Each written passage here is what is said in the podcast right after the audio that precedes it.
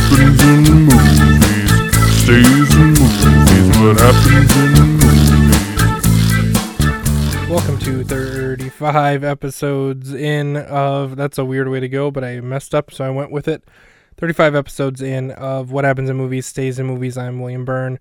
We are now looking at the 2006 film Firewall. I had never seen it. I made a prediction. I said, No way is Chewbacca in it. And guess what? I was right. No Chewbacca yet again. We are at four Chewbaccas to 31 non Chewbaccas.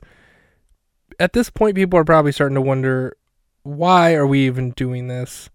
What is the point? What is the purpose? I assure you, I assure you that Chewbacca will appear again.